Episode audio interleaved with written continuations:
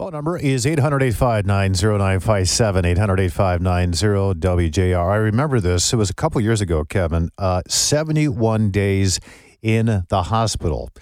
That's how long Highland Park Police Chief uh, Hilton Napoleon uh, was spending uh, time recovering, trying to get over COVID 19. Remember that. Benny Napoleon at the time, uh, the late Wayne County Sheriff, highly concerned about his brother um, Hilton Napoleon. Uh, he ended up recovering, but it, it took a toll. And, and, now he's out with a book, not about that, but about policing in America.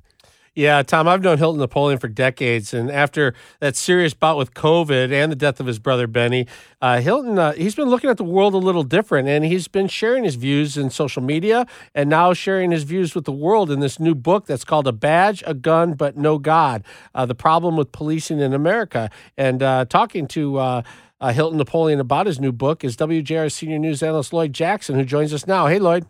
Good morning, guys. Uh, Hilton Napoleon spent over three decades in law enforcement, and he uh, wrote the book, as you said, A Badge, a Gun, but No God Problems with Policing in America. He said he began writing the book after 14 year old Tamir Rice was shot and killed by a police officer in Cleveland back in 2014. Napoleon said it was important that the book come from a police perspective. Napoleon says too many times police defend police, and it's only natural when they come under scrutiny, but he says there are some real problems in some police departments. Police do not like to admit that they have issues within their police departments, but based upon all of these shootings of unarmed people, there are serious problems within the police department. And I just wanted to expose, you know, some of those things. And I did that by speaking on some of my experiences, what I experienced as a working police officer and also as growing up in the city of Detroit. Now, part of the book title is But No God. I asked Napoleon about that. He says, All of our laws are based on biblical principles. And if you have an ungodly police officer, he's going to act in an ungodly way. I had to interject this in here like that because of the laws, all of them came. Thou shalt not steal, thou shalt not kill, you know, uh, you know, thou shalt not covet thy neighbor's uh, property. All of that is right in there. And so I wanted to give the biblical perspective uh, as well as the uh, practical perspective as far as how police officers are supposed to conduct themselves. Napoleon retired after 29 years in the Detroit Police Department. He then spent four years as the police chief in Inkster, only two months as chief of police in Highland Park because he caught COVID the same disease that took the life of his younger brother, the late Wayne County Sheriff Benny Napoleon, in December of 2020. Hilton spent 28 days on a ventilator two years ago, and he says he's still rehabilitating. Well, I had dropped foot. I had uh, I have nerve damage in my left leg, right uh, uh, left arm, and um, and also in both my feet. So I'm dealing with some issues. Napoleon wants people to please take COVID seriously. It took his brother's life. It almost took his life, and he says it's real. Please protect yourself because one thing that I do know the healthcare workers, the nurses are under tremendous strain. And it is very difficult to take care of just one COVID patient because you have to turn the body. There's a number of things that they have to do to monitor and the healthcare workers are burned out. Please consider them and pray for them also. Now you can pick up Hilton Napoleon's book, A Badge, a Gun, but No God, on Amazon and also at Barnes and Noble. He's having an outdoor book signing on May 19th from 5 to 8 p.m. at Beacon Park. That's on Grand Rapids, right down the street from the MGM Grand Casino. Guys?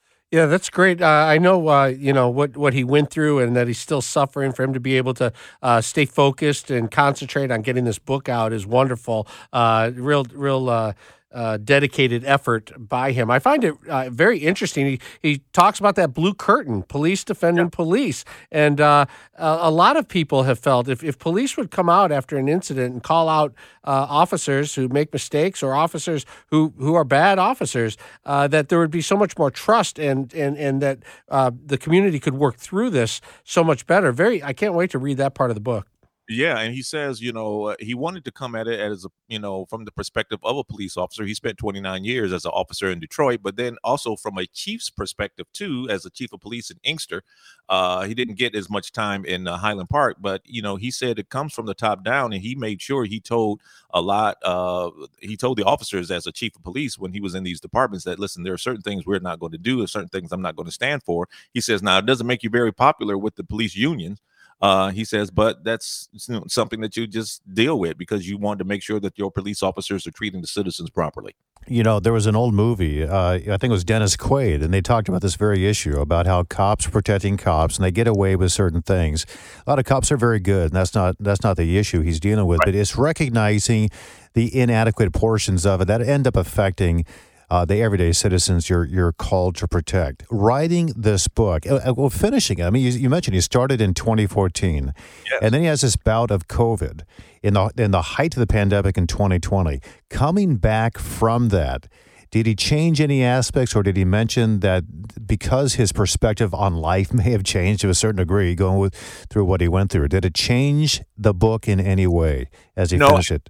No, it, it didn't change the book. And as a matter of fact, I think, you know, after Tamir Rice and and then having, you know, going through this COVID thing, then he, you know, understands that what happened with George Floyd. You also had just recently the incident up in Grand Rapids. So, you know, it, it kind of lent more credence to what he was writing in mm. this book about policing in America and it's interesting the the issue of uh, bringing God into the the not just the title but to the book itself. That uh, in his opinion, uh, that is part of the equation to good policing.